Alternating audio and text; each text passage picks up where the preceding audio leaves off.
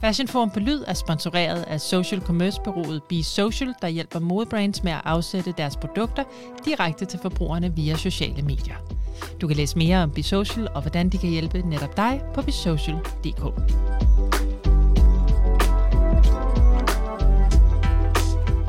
Velkommen til Fashion Forum på Lyd, en podcast, der klæder på med de vigtigste emner i modebranchen lige nu. Mit navn er Carla Åk Strobe, og jeg er chefredaktør på Fashion Forum og din vært her i programmet.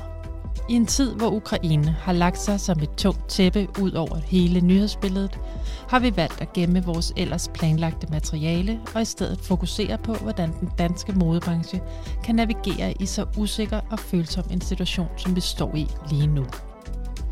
Som Balenciagas chefdesigner Demna Gvasalia udtalte i forbindelse med sit modeshow ved den parisiske modeuge i sidste uge, så kan mode i en tid som denne her nemt miste sin relevans og sit eksistensgrundlag. En modeuge kan virke som en absurditet.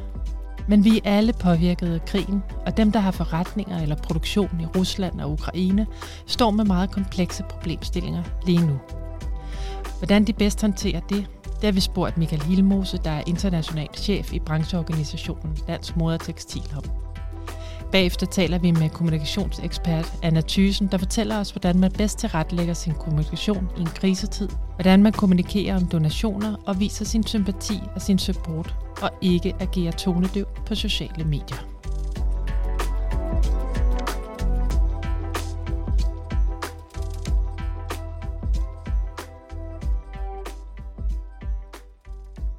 Det er et følsomt emne, det her, for vi står lige nu i en situation, hvor næsten 2 millioner mennesker er på flugt. Menneskeliv er i fare. Vi står med en regulær krig i Europa. Som brancheorganisation arbejder DMT for at rådgive brands bedst muligt, også i en ekstrem situation som denne her, vi står i nu. Og som international chef i organisationen er du, Michael Hilmose, dybt involveret i rådgivningsarbejdet. Velkommen til dig, Michael. Tak skal du have. Hvilke spørgsmål fylder allermest nu hos brandsene? Så det, de, det de fleste spørger om, det er jo øh, det udstående, de har lige i øjeblikket. Det er de ordre, der ligger til Rusland. Det er de øh, varer, der skal produceres i Ukraine, som skal hjem. Det er jo det første, øh, man tænker på i den her situation. Hvordan kan vi håndtere det? Og så med tiden, så er der jo kommet nogle, nogle spørgsmål om, hvordan skal vi håndtere situationen på lidt længere sigt. Hvad kommer der til at gælde omkring sanktioner? Øh, kommer der noget kompensation for os, der er kommet i klemme? Øh, og skal vi i det hele taget handle med for eksempel russerne? Øh, så det er den type spørgsmål, der er kommet sådan lidt længere henne i forløbet. Og hvor mange svar kan I egentlig give lige nu, Michael? Jamen, vi kan jo give øh, nogle konkrete svar på nogle af spørgsmålene, og nogle af de svar, vi giver, det bliver så lidt mere flydende, hvor man øh, som virksomhed må gøre op med øh, sig selv, hvad det, hvad det er vigtige for, for lige præcis os i den her konkrete situation. Så hvis man står med udstående lige nu, hvad skal man så gøre? Hvis man står med, med, med det udstående lige nu, så skal man selvfølgelig forsøge at få, øh, få betalingerne hjem for de varer, man har solgt. Men, men, men det er jo mere komplekst end som så. Øh, det vi har oplevet lige i starten, det er, at russiske kunder de forudbetaler for varerne. Så der er rent faktisk en række danske øh, modebrands, der har fået penge hjem for nogle varer, som de måske skal levere om to eller tre uger. Mm. Og hvad gør man så? Hvordan er man stillet i forhold til den forudbetaling, man har fået, hvis man ikke kan eller vil levere? Øh, og hvordan øh, kan vi sikre os, at vi får den sidste del af betalingen, hvis der er lukket for alle betalingssystemer. Så, så det er sådan nogle af de dilemmaer, som øh, vi oplever blandt vores medlemmer i øjeblikket. Og hvor mange øh, brands taler vi om? Altså, øh, jeg tror lige, vi skal dele den her konflikt op i, i, mm. to egentlig. Ikke? Vi har øh, Ukraine, øh, hvor vi har en cirka syv virksomheder i Danmark inden for tøj, der producerer, og så har vi noget møbel og noget interiør, der også har øh, produktion i Ukraine. Det er en problemstilling. Så har vi en række virksomheder, der eksporterer til øh, Rusland, og det er en anden problemstilling. Øh, vi har, som jeg lige kunne tælle op øh, blandt vores medlemmer, cirka 25, der eksporterer til Rusland. Eksporten til Rusland den er på cirka 100 millioner kroner. Mm. Det lyder meget som et enkelt tal, men den samlede danske eksport er jo på øh, langt over 30 milliarder, så, så den udgør øh, en procent af den danske eksport, så det er noget, branchen som sådan godt kan undvære. Men når det er fordelt på så få virksomheder, er der jo selvfølgelig nogen, der kommer mere i klemme end andre. Ja, men hvad kan du og, og teamet især hjælpe med lige nu? Altså, hvordan er jeres øh, metode omkring det her? Jamen, vi kan jo hjælpe med nogle af de konkrete ting. Øh, der er kommet sanktioner imod Rusland. Det er der rigtig mange, der har spurgt ved, må vi overhovedet handle med, med russerne? Øh, og det korte svar er, at hvis man handler med tøj, så må man godt. Sanktionerne dækker nogle andre varekategorier. Det dækker nogle øh, bestemte virksomheder og nogle bestemte personer i Rusland, som man ikke må handle med. Og der skal man selvfølgelig ud og tjekke op, om man øh, være sikker på, at man ikke handler med dem, så man bryder nogle af de her sanktioner. Men ellers så må man rent faktisk godt handle med russerne stadigvæk. Så er der nogle øh, logistiske problemer i det, øh, og der er nogle betalingsmæssige problemer. Kan man få varerne frem overhovedet til de russiske kunder, øh, og kan man få betaling for varerne?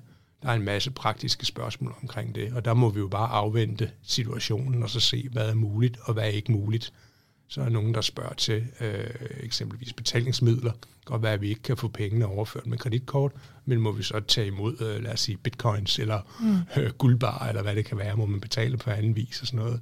Den type spørgsmål kan vi jo så få afklaret, så kan vi skrive ud til medlemskredsen, øh, hvad svarene er på de her spørgsmål. Så når, når en virksomhed har haft et spørgsmål, er der jo typisk mange af vores andre medlemmer, der egentlig sidder inde med samme spørgsmål. Så ved at alle henvender sig til os og stiller spørgsmål, når vi finder svarene, så kan vi servicere hele medlemskredsen på den måde. Det giver god mening. Der, der er jo også, nu siger du, at man må godt. Sanktionerne dækker nogle meget bestemte parametre. Man må rent faktisk godt handle ja. med Rusland. Ja. Vil folk handle med Rusland? Øh, altså de medlemmer, vi har talt med, de, øh, de har haft lidt forskellige holdning til det her. Øh, man er jo også kontraktligt bundet af, hvad man har aftalt med sine russiske kunder. Det er klart. Og i første omgang bliver vi nødt til at kigge i kontrakten og se, kan vi, kan vi komme ud af den her, hvis vi havde lyst til det? Eller er vi faktisk forpligtet til at levere de varer, som, øh, som vi har aftalt med kunderne? Det er ret vigtigt, at man, man, man lige får, får det på plads først. Øh, derefter på lidt længere sigt, der tror jeg, at de fleste af vores øh, medlemmer, de har øh, valgt at sige, at vi sætter handlen med, med russerne i bero, og øh, ser tiden an. Øh, og det gør vi øh, for det første, fordi det er praktisk ekstremt vanskeligt at handle med russerne i øjeblikket. Og så er der hele det etiske spørgsmål lige nu. Der er jo en folkestemning, der er meget, meget ubehagelig over for russerne. Øhm, og øh, hvis man gerne vil undgå at havne i en shitstorm, så kunne det godt være, at man skulle, skulle overveje, hvordan man, man griber handlen med, med russerne an i øjeblikket. Er den bekymring noget, der fylder meget hos brandsene? Det etiske spørgsmål? Frygten for en shitstorm? Jamen det er det. De har jo alle sammen øh, deres, øh, deres måde at gøre forretning på, og hvem de har lyst til at gøre forretning med. Altså de har jo alle sammen nedskrevet øh, en code of conduct i en eller anden omfang, hvor mm. de har defineret, hvad er det, vi som, som virksomhed står for, øh, og hvad er det, vi, vi, øh, vi, vi kan og ikke kan. Øh, hvem er det, vi kan handle med. Så alle virksomheder gør sig de her overvejelser. Jeg vil så sige, når det er sagt, øh, så har rigtig mange af de danske modebrands, der handler med russerne, jo et rigtig godt forhold til deres kunder. De, de kender hinanden, de er venner, de er ved at drikke øl sammen. Nogle af dem har gjort det i årtier. Det er, der er jo ikke nogen øh, verden af vores modebrands, eller de tyske øh, kunder, der køber, øh, undskyld, tyske, russiske mm. kunder, der køber varerne, som, som, som, det er jo ikke deres krig. Det er ikke en situation, de ønsker sig. Så det er en, det er en meget ubehagelig situation at stå i, øh, som brand, og skulle sige til sin øh, aftager øh, i, i Rusland efter 20 år, at øh, nu bliver vi lige nødt til at, og, og, øh, at stoppe handlen i et stykke tid. Det, det er ikke sjovt. Øh, det, det, det er på det mere personlige plan for nogen. Og det er også sådan noget, de ringer ind til jer med, hvordan de, de takler det? Nej, de, de ringer som regel om noget konkret. Ikke? De ringer som regel om mm. nogle kontrakter og nogle, øh, nogle øh, sanktioner, og så snakker man om det, og så, øh, så, så går snakken, og så pludselig så er der gået øh, halvanden time med det pågældende medlem i telefonen, mm. øh, hvor, hvor kontrakten var afklaret efter et kvarter, men, men resten her har været en snak om, hvad der så foregår. Mm. Øh, så, så der er mange, der har, øh, der har noget, de skal snakke om i den her situation. Ja, det fortæller også noget om de altså ekstremt komplekse nuancer, der er i det her, netop når det, der kommer et personligt forhold ind også. Øhm, vi står jo også, vi er jo en modebranche, folk vil gerne udtrykke sig visuelt. Øhm, mange vil også gerne vise, at de har en holdning til den her krig, ja. eller til at støtte eller donere. Hvad rådgiver I dem til der? Altså, vi har et øh, donationsprogram, som, øh, som altså, øh, vi har sat op, som øh, medlemmerne de kan byde ind på og benytte, hvis de har lyst til det. Det er donationer til, til hjælp til Ukraine og ukrainske flygtninge. Øh, men virksomhederne er også øh, velkommen til øh, på egen hånd øh, at donere øh, det, de nu har lyst til. Øh, og så opfordrer vi også på lidt længere sigt, hvis situationen normaliseres, og, øh, og Ukraine øh, også øh, består i fremtiden, at man støtter op om de virksomheder, som rent faktisk har aktiviteter i Ukraine. det er den allerbedste måde at få et land på fod igen. Det er ved at øh, øh, efterfølgende øh, støtte op om de aktiviteter, der er i landet. Så, så på den korte bane øh, kan man gå ind og, øh, og få sådan en øh, hjælpepakke gennem os eller individuelt. Og på den lange bane, der handler det om at øh, få, få samhandlen op og, og stå igen med, øh, ja, med Ukraine i det her tilfælde. Jeg, jeg går ikke ud fra, at du kan være spormand, øh, Michael, men, men hvor langt ud i tiden kommer det her til at have konsekvenser? Har du nogen som helst idé om det? Jeg tror, at konsekvenserne de er, de, de, de går langt ud i fremtiden. Altså en ting er selve krigshandlingen i Ukraine, men, øh, men, men sanktionerne og folkestemningen imod øh, særligt det russiske styre i hvert fald, den tror jeg ikke sådan lige lægger sig forløbig. Så jeg tror, at det her det er noget, der, øh, der, der kommer til at være på, øh, på dagsordenen, og noget virksomheden i hvert fald skal være sådan opmærksom på i fremtiden, hvis de handler med russerne, også selvom krigshandlingerne på et eller andet tidspunkt måtte, måtte stoppe i Ukraine. Øh, der er jo ikke nogen, der kan spå om, øh, hvor det her det ender overhovedet. Øh, men, men jeg tror ikke, at sanktionerne mod Rusland øh, de, de ophører, selvom russerne måtte, øh, måtte stoppe krigshandlingerne i Ukraine. Mm. Så, så der, vil, der vil hele tiden være noget, virksomhederne de skal være opmærksom på her. Men, men det er der jo sådan set også. Der, der kommer en ny normal. Altså vi har jo også virksomheder, der handler med Mellemøsten. Vi har virksomheder, øh, der handler med Kina. Det, det gør stort set hele branchen. De producerer jo i Kina. Øh, der, så der er masser af etiske spørgsmål, man skal forholde sig til, når man handler på kryds og tværs af lande i hele verden hele tiden. Øh, vi vil ikke købe bomuld fra visse øh, producenter i, øh, i Kina, mm. og vi vil ikke handle med, med visse mennesker i Mellemøsten osv. osv.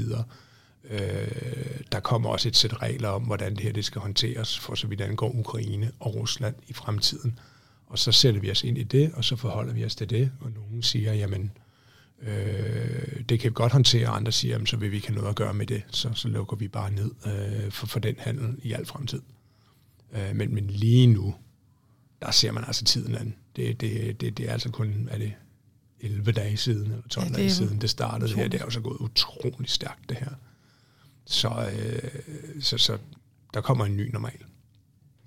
En ny normal. Men hvis lige jeg lige skal samle op, øh, Michael, så er det vigtigste, hvis man har handel med Rusland lige nu, så skal man gøre sig klar, hvad er det for nogle juridiske forpligtelser, man har, før man ja. går videre. Ja, tag lige sådan de, de hardcore øh, ting, der er i forvejen. Ikke tag kontrakterne, øh, kig på sanktionerne, øh, logistikken, betalingerne, altså de her sådan praktiske ting. Det er nu og her. Og så på lidt længere sigt, så er der de etiske overvejelser. Hvad, hvad, hvad skal vi her?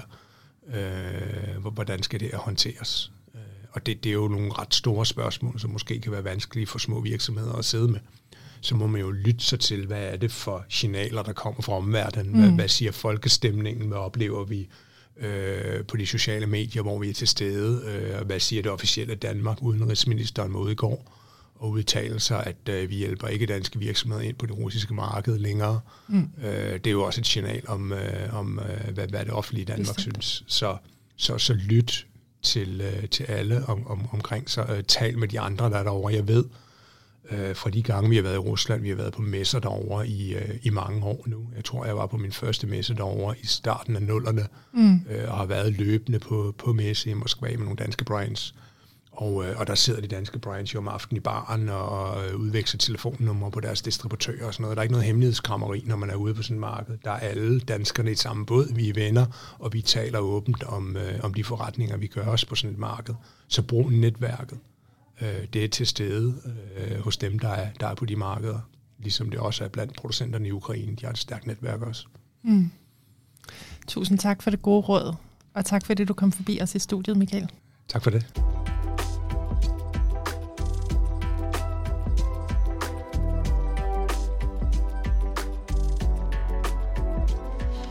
Vi er nu to uger inde i krigen i Ukraine, og modbranchen har, ligesom mange andre, rykket hurtigt på gerne vil hjælpe på forskellige måder.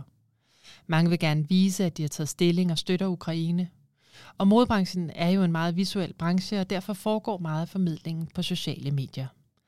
Men hvordan behandler man en så følsom sag som en krig på en ordentlig og respektfuld måde, så hverken budskab eller støtte virker tonedøvt og klinger hult?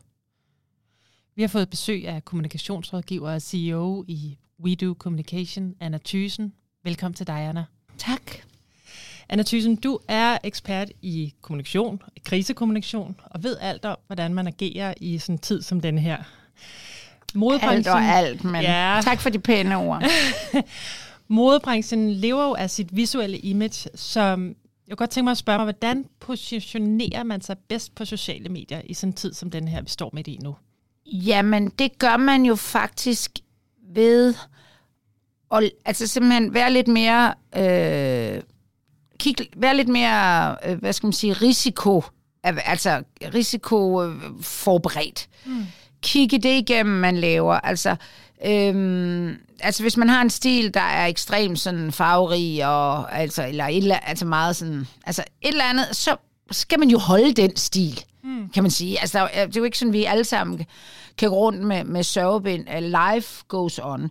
Men alligevel kig på det, og hvis man som, som brand, altså undskyld, jeg siger det, har lyst til mm. at tone ned, så kan man jo sagtens gøre det, men jeg tror ikke, man skal sådan forvente, at folk forventer det, eller at de bliver glade for det, eller de bliver sure over det. Mm. Så, så jeg tror, altså man skal virkelig i, i sådan en, en krisetid her, der skal man kunne skille det af skæg og snot. Altså hvad er mine, hvad, altså ejere af virksomheder, CEOs måske, men allermest ejere, som jeg tror, der også er mange af i jeres branche, mm.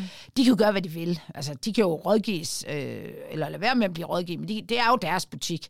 Men man kan i hvert fald sige, som medarbejder, så skal man virkelig tænke over, altså, er det her noget, jeg synes, eller er det, altså man skal blive simpelthen nødt enige om, om brandet, og nødt til at sætte sig ned og tage en snak om det. Hvad vil vi med det her? Og der er helt klart, sådan som jeg ser det i de fleste virksomheder, nogen, der gerne vil, vil støtte og, og, og, og vise det, og der er nogen, der, der ikke synes, altså det, det, der hvor det ikke må fylde for meget, ikke fordi de ikke vil støtte, tror jeg, men fordi de simpelthen er bange for, at det, det kan ødelægge brandet eller virker useriøst. Og det er jo typisk de to fløje, der clasher. Og der bliver man nok også nødt til at tage diskussionen, i stedet for bare at lade, som om den ikke er der. Fordi jeg vil, alt, jeg vil jo så tro, at enten så vinder den ene fløj, eller den anden fløj, eller også bliver det sådan en dejlig miskmask midt imellem, hvor man gør lidt og ingenting, og halvhjertet. Og... Så det, hvad, hvad er det, vi... Og det det, man sådan ligesom skal vurdere. Det er jo sådan den hvad gør vi sådan overordnet? Altså sætter vi øh, ukrainske flag øh, på alt? Øhm, altså, altså, gør vi sådan noget sådan i hverdagen, eller har vi en eller anden, skal vi lave en støtte, aktion, event, altså online eller fysisk? Og så vil jeg bare sige, der skal være noget at komme efter. Altså, hvis, hvis, hvis man sådan forestiller sig, der sidder med, øh, altså man kan jo nærmest skifte til at sige, vil du være den lille dreng i kejserens nye klæder? Altså, vil du være mm. den, der stiller de kritiske spørgsmål? Du behøver ikke at være dig, det kan også være dig. En skal tage den og prøve, og så kan man jo... Fordi øhm, man skal kunne svare på de kritiske spørgsmål. Også der, jeg kan se, at der er virkelig stort rum derude. Mm. Folk bliver faktisk ikke... Så det er sådan de store... Altså, men Telmor var ude ret hurtigt og sige, at jeg er gratis... Øh, et, man kan ringe gratis til og fra øh, Ukraine til Danmark, øh, og vi støtter, og det var egentlig sådan meget... Og jeg var sådan lidt, går den? Det, jeg, havde ikke havde, det, jeg ikke havde tænkt på, som de jo måske kunne have skrevet lidt tydeligere, for at sådan nogen, ikke bare som mig, men som folk, der ikke ved så meget, de kunne have skrevet, at det er meget dyrt at ringe. Altså den der roaming-afgift, som vi jo har afskaffet mange steder, det er jo ikke EU. Den, øh, den, så jeg tænker bare, okay, hvor, hvor er det billige point? Men det var jo ikke billige point. Fordi selvfølgelig er det ikke fedt, at du skal betale 500 kroner, når du ringer fire gange om dagen, for at høre om din øh, moster, øh, hvordan hun har det. Så den, og der kunne også bare se på kommentarsporet, det gik rent ind. Men her var også noget meget konkret. Mm Øh, man kan sige, hvad mistede Telmor? Mister Telmor? Det gjorde de faktisk, fordi man kunne forestille sig, at, at ringefrekvensen blev højere. Så de mister jo penge på det. Så har brandet noget på spil, sådan rent økonomisk? Ja, det har de faktisk. Og det er jo en måde at give på, som er meget, meget simpel egentlig. Vi mister mm. noget omsætning, som vi giver frem for fordi nogle af de der initiativer, man kan sætte i gang, det er også sådan noget, hvor kan det tåle en kritisk gennemgang af, om kommer der egentlig nogle penge ind på det her for eksempel? Mm-hmm. Ja. Det, altså, eller er det sådan, altså, det, vi kan jo bare sige, at altså, når man allerede, kan I høre det, når man er inde i den retorik, jamen, så finder vi bare på noget. Så kan man jo sige, minimum, så giver vi 20.000, som firmaet giver, uanset hvad der kommer ind. Så har man ligesom sikret sig. Så der er alle de der faldgrupper, man skal virkelig gå sin aktiv, kommunikationsaktiviteter, som har med Ukraine at gøre, så kan man sige i fashion, Nej, skal vi lave... Øh, vi har, lige, vi har en, øh, en grøn militær lignende jakke i, øh, i vinterkollektionen, vi godt lige vil lave lidt. Nej. Nej. Nej, Ikke det, nu. den må I simpelthen... Og der kan man selvfølgelig godt sige, jamen det er da ikke sikkert, at der er nogen, der lægger mærke til det. Nej, og det er, når man taler om risikovurdering og krisesager, så er det lidt forsikringsagtigt. Det er ikke sikkert. Altså vi tegner jo ikke forsikringer på vores huse, fordi vi tænker, at de brænder ned, eller at, altså vi gør det jo, fordi hvis ulykken sker. Mm-hmm. Og sådan er det lidt med, med, med, med risikovurdering, det er worst case scenario. Ja, det giver god mening.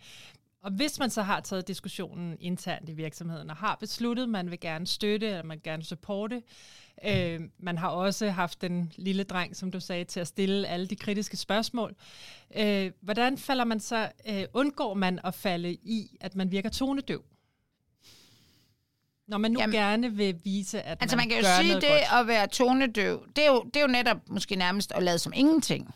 Tonedøv, altså det, det tror jeg, altså det er, at man, man finder den, altså man har den forkerte målgruppe. For eksempel er der jo kæmpe øh, ballade nu om øh, Airbnb-modellen, hvor mm. folk booker random øh, lejligheder, huse, eller hvad der nu er på i Ukraine, og bare sender pengene. Fordi hvem er det, der ejer Airbnb, altså, eller lejligheder og huse, der kan lejes. Altså, det er, i hvert fald, altså, det er i hvert fald gået fra at være the shit og den nye måde at donere penge på direkte uden mellemled og mærkelige administrationer, der sidder og tjener eller får løn for noget. Her går det direkte i de rigtige lommer. Eller gør de? Men, men altså, jeg vil sige, de shitstorm, jeg har set, altså hvis man gør det, så, altså, så er det jo sådan, og så kan man jo bare, altså, dybest set skal man jo kunne forklare, hvad man gør. Og hvis der sådan står det der mærkelige billede tilbage af, at man gør det mest for at få noget, noget traction og noget cloud, som man siger ude, så lad være. Altså, altså ret der, der råd meget, meget, meget kriserådgivning, det handler om at, at sige til folk, at de skal ikke gøre ting. Det er meget enkelt og meget billigt. Bortset fra, at jeg vil selvfølgelig have nogle penge, fordi jeg har alt den erfaring, der gør, at jeg siger, lad være. Men omvendt kan jeg også godt se, så, så Altså, for, der, man kan jo også ligesom gøre det op med nogle ressourcer, man skal bruge mm. på det, ikke? Altså, er der nogen, skal man virkelig sætte alle ressourcer i gang med det? Fordi den støtte, man, altså man, man gerne må få, altså man, som er okay, og, mm. eller støtte, opbakning, eller ej, hvor er det fedt, I gør det, er den stor nok? Fordi er det ikke bare sådan nærmest alle støtter?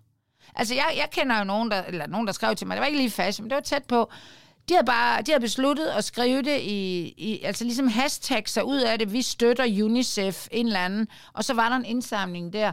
Og altså sådan, ligesom man i gamle dage, vi satte det nederst i en, uh, i en, uh, i en mail, altså venlig hilsen. Jørgensens Sæbfabrik, vi støtter i Ukraine, eller krigen i Ukraines ofre eller kvinder ved det her.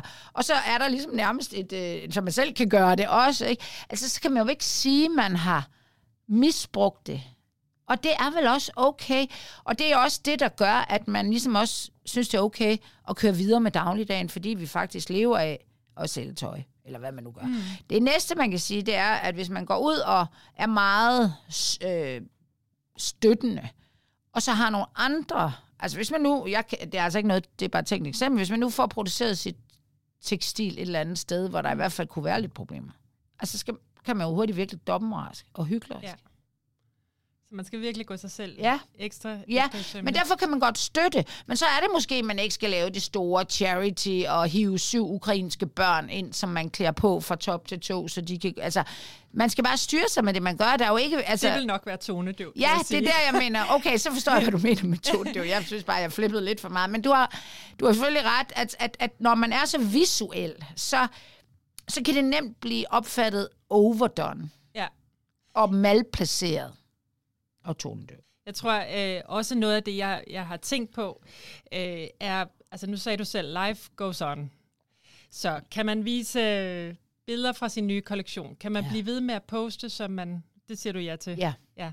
Men hvad så, hvis man holder et event? Det har været planlagt i flere måneder. Mm. Det er en festlig begivenhed. Mm. Kan vi, fordi det ved jeg, at det er der flere, der har stået med. Nu har der lige været modeuge i Paris. Flere har stået med stort anlagte events. Kan de poste billeder på sociale medier fra festlige aftener? Altså man kan jo tage, altså den sådan mere amerikanske model er jo at klistre, undskyld, jeg siger det også positivt, øh, velgørenhed på det. Mm. Altså, så, så, så bliver det jo, altså frem for at være bare en festlig fashion-begivenhed, så bliver det også en, en øh, begivenhed, hvor folk, der har noget, giver til nogen, der ikke har. Det er vi ikke så glade for i Danmark.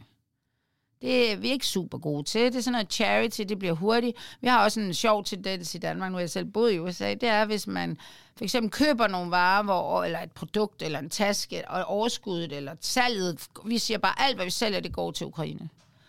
Så vil man i USA sige, at en vare, der koster 2.000 kroner, den, den endte i syv.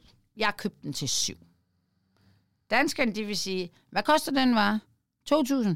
Jamen, så skal jeg i hvert fald ikke give mere end det der. Altså, fordi jeg kunne lige så godt gå hen og købe den til 2.000, helt uden det her. Det er sådan, og derfor, og det siger lidt om vores natur. Altså, vi er ikke så gode til det her velgørenhed, fordi det i USA er helt okay, fordi man også har et helt andet skattesystem. Man har fattige, man har rige, man har, man har en helt anden egenbetaling, hvor, hvor, hvor folk jo hjælper meget, dybest set også mere hinanden, og laver mad og mm. til fattige og alt muligt. I Danmark er det stadigvæk sådan lidt velfærdssamfundet betaler jo. Så hvis man går ud i den der kræver af andre mennesker, så kræver det virkelig, at man selv giver ekstremt meget. Og der kan man jo nogle gange sige, hvad koster det at lave den her event, altså vi laver, og, mm. og, og den laver vi alligevel. Jamen, vi giver nogle penge, men, men man skal jo virkelig passe på, at det ikke bliver sådan noget afladsbetaling. Og hvis man sidder og, og, og laver en event, og man, man kan undvære den, så vil jeg måske lige så vil jeg simpelthen, altså hvis man sidder og ikke har lyst til at lave den, og synes, man skal kompensere helt vildt meget, så er jeg bare sådan, så lad være. Altså, så skal man også være virkelig god til at sige, hvad er det, får vi ikke solgt et produkt næste år på grund af den her event? Jo, det gør vi. Ja. Altså, vi sælger alligevel. Mm. Er det en marketingbudget? Øh, altså, er det er det? det? Er det, er det, er det en, en, en event, hvor vi dybest set bare møder dem, vi kender, og vi vil gerne vise os, det er fint, men kan vi, får vi mere ud af at skrive, vi har simpelthen valgt at droppe den. Og vi, vi donerer et beløb øh, afsted. Altså, vil man ikke nærmest, hvis jeg sådan skulle være helt kold og kynisk, vil man nærmest ikke få mere ud af det, goodwill-agtigt. Så hvis man ikke skal sælge noget, men så, så ved jeg, så, så kan man jo bare lade være. Jeg er allerede bekymret, når folk sidder og vurderer det jo. Så er jeg sådan lidt, hvorfor lader jeg så ikke være? Anna, nu er vi jo, øh, nu går jeg lige lidt videre, men ja, ja. vi er jo øh, stadigvæk kun 12 dage inde i den her krig, men allerede så er der jo virkelig både øh, privatpersoner og store, markante virksomheder, som har valgt at gå ind og støtte med både øh, fysiske donationer, men også med store pengebeløb. Har, er du stødt på en sag, hvor du tænker, at det her det er gjort på en rigtig, rigtig fin måde? På en ordentlig måde? Kommunikationen omkring det, tænker jeg. Jeg må sige, at de sager, jeg har stødt på, som jeg, altså undskyld, jeg siger det nærmest ikke engang kan huske, hvad det er, men hvor jeg hæfter, hvor jeg ligesom alligevel har tænkt, det er når andre har omtalt det end dem selv. Så bliver det jo automatisk bedre. Øhm, men jeg har ikke set, øh, altså jeg, jeg, for det første, så fylder de private i medierne rigtig meget. Fordi jeg tror for medier, er det, er det meget, de vil hellere lave den. Altså, fordi de er så bange for at lægge spalteplads eller tv-tid til nogen, der jo bare dybest set gør det for sig selv. Men en eller anden øh, lastbilchauffør i Jylland, der kører ned, altså der, det er medierne jo ikke bange for, at han får taletid. Hvad fanden? Altså, han sælger jo ikke noget. Så, så, så jeg har ikke rigtig set noget, der er håndteret rigtig godt, men vi er jo heller ikke så langt inde. Så jeg tænker faktisk, og det synes jeg faktisk er glad for, at der er noget sådan naturlig hesitation mm. hos brands, der sidder og tænker. Også fordi, hvad, altså det er også lidt vildt at lave det store støtte show, altså hvad det så end mm. er, og så bliver det bare værre om 14 dage. Hvad skal man så gøre? Så har man bare fyret alt sit krudt af på noget, hvor, de, hvor, der, hvor folk slet ikke har det. Undskyld, jeg siger det skidt nok. Så tag det roligt. Tænk jer godt om. Der kan være nogle medarbejdere, der er involveret i noget. Doner noget til nogle andre, der kan bruge øh, det, I har. Og så, så prøv at, at, at, at styre lysten til at fortælle om det. Men bare gør det. Jeg havde en, en kunde, eller en, en ny kunde, der ringede til mig, og, og, og havde nogle produkter, der der var, altså, der, der, der, var, der, havde meget, der havde noget med Ukraine at gøre, men det var bare, altså, det var helt, det var bare, salget var bare styrket lidt. Og det havde de lagt op på deres Facebook, men det var ikke sådan bevidst rigtigt. De har bare sagt, prøv at se, hvor er det fedt, der bliver solgt noget af det her. Jeg kan ikke sige, hvad det er, men det var... Ja, og det, det gik egentlig, troede de var fint nok at sige, så er der nogen, der skriver, giver I overskud til, til, til en støttesag for Ukraine, og det havde man jo ikke tænkt sig, fordi altså, det var heller ikke et eller andet kæmpe salg. Det var bare sådan, man vi bare fortælle, prøv at se, hvor meget vi sælger af det her. Og lige pludselig blev de jo bange, fordi hvad, hvad, hvad skal vi? Og, og medarbejderne også bare, de skal jo heller ikke tænke, at vi bare har prøvet at presse citronen. Øh, så, øh, og, og så sagde jeg, det, det jeg råd, jeg kunne lige give dem her, det er, lad være med at gøre mere. Skriv pænt til de her mennesker, at, de, at, de, at vi lige tænker os om, og, øh, vi, og vi faktisk er. Det bliver, mm. altså det er sådan, det lidt bliver hos os, hvad vi gør, og sådan. Vi har ikke behov for at gå ud med det. Og så sagde jeg, men der var så nogle medarbejdere, der måske sad og sagde, hvorfor, hvorfor gør vi ikke et eller andet? Og så skulle jeg jo finde på noget. Jeg kørte nærmest på cykel, det skulle gå lidt stærkt. Og så siger jeg, har I også øh, et øh, russiske, nogle russiske produkter? Ja, det havde de. Hvorfor fjerner I ikke dem? Uden at gøre noget ud af det, uden at skrive det på hjemmesiden, for det kan man jo så se, fordi man kan faktisk søge på de her produkter. Og så ved medarbejderne og tænker, altså, og det var sådan et akt, det var et valg at gøre noget andet, hvor du ikke skal tænke på at donere penge, og bare sige, det fjerner, fordi det er sådan, vi, vi støtter på en eller anden måde i første omgang ved at fjerne de her produkter. Mm. Vi vil i hvert fald ikke støtte dem. Og hvis der kom en eller anden, der opdagede en eller anden journalist, der sagde, hey, er det rigtigt, I ikke sælger de her russiske produkter?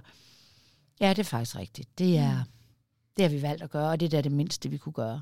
Så silent communication? Ja, virker. Ja, virker. Ja, eller noget ved at hjælpe nogle andre, der hjælper. Mm. Altså, men, men hvis man har givet nogle penge til en mand, der kører ned, altså jeg blev ringet op af en, der havde fået 50.000, altså han havde fire busser, og så altså, jeg fået fat i fire busser, ikke sådan nogle kæmpe busser, så har han fået 50.000 til brændstof for en, og så har han fået de der, der skulle ned og hente de her kvinder og børn. Altså du ved, det virker ikke som om nogen af dem sådan havde skrevet på Facebook, at de, at de havde givet 50.000 til det. Man kan faktisk godt køre sin forretning uden at kommunikere det. Og man får ikke nødvendigvis, man får ikke bedre samvittighed af at kommunikere om det. Gerningen er jo lige god. Og hvis man ikke gør noget, altså jeg synes jo, det, det er en okay beslutning ikke at gøre noget. Mm. Også fordi man kan have, jeg har for eksempel en kunde, der er i, øh, altså det er ikke en, en privat virksomhed, men der har været meget, der er ikke så mange penge at gøre med. Mm. Og man har faktisk selv bedt om støttekroner. Kan man overhovedet tillade sig at give nogle af de penge til nogle andre? Det kunne man måske godt, men man tør måske ikke lige nu. Men derfor kan der sagtens senere være lidt opmærksom på, hvad der sker i lokalområdet, hvor man mm. måske kan hjælpe. Vi vil gerne give en middag, altså hvis der er et eller andet sted, hvor der bor, altså vi, vi vil gerne, øh, eller de kan gå, altså gør et eller andet, som giver glæde i bæksen, rent udsagt, mm. men ikke nødvendigvis er noget, man behøver at prale af.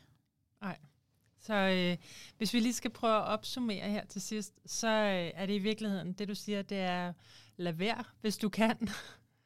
gå, gå efter super øh, grundigt i virksomheden, være aligned i alle led. Mm.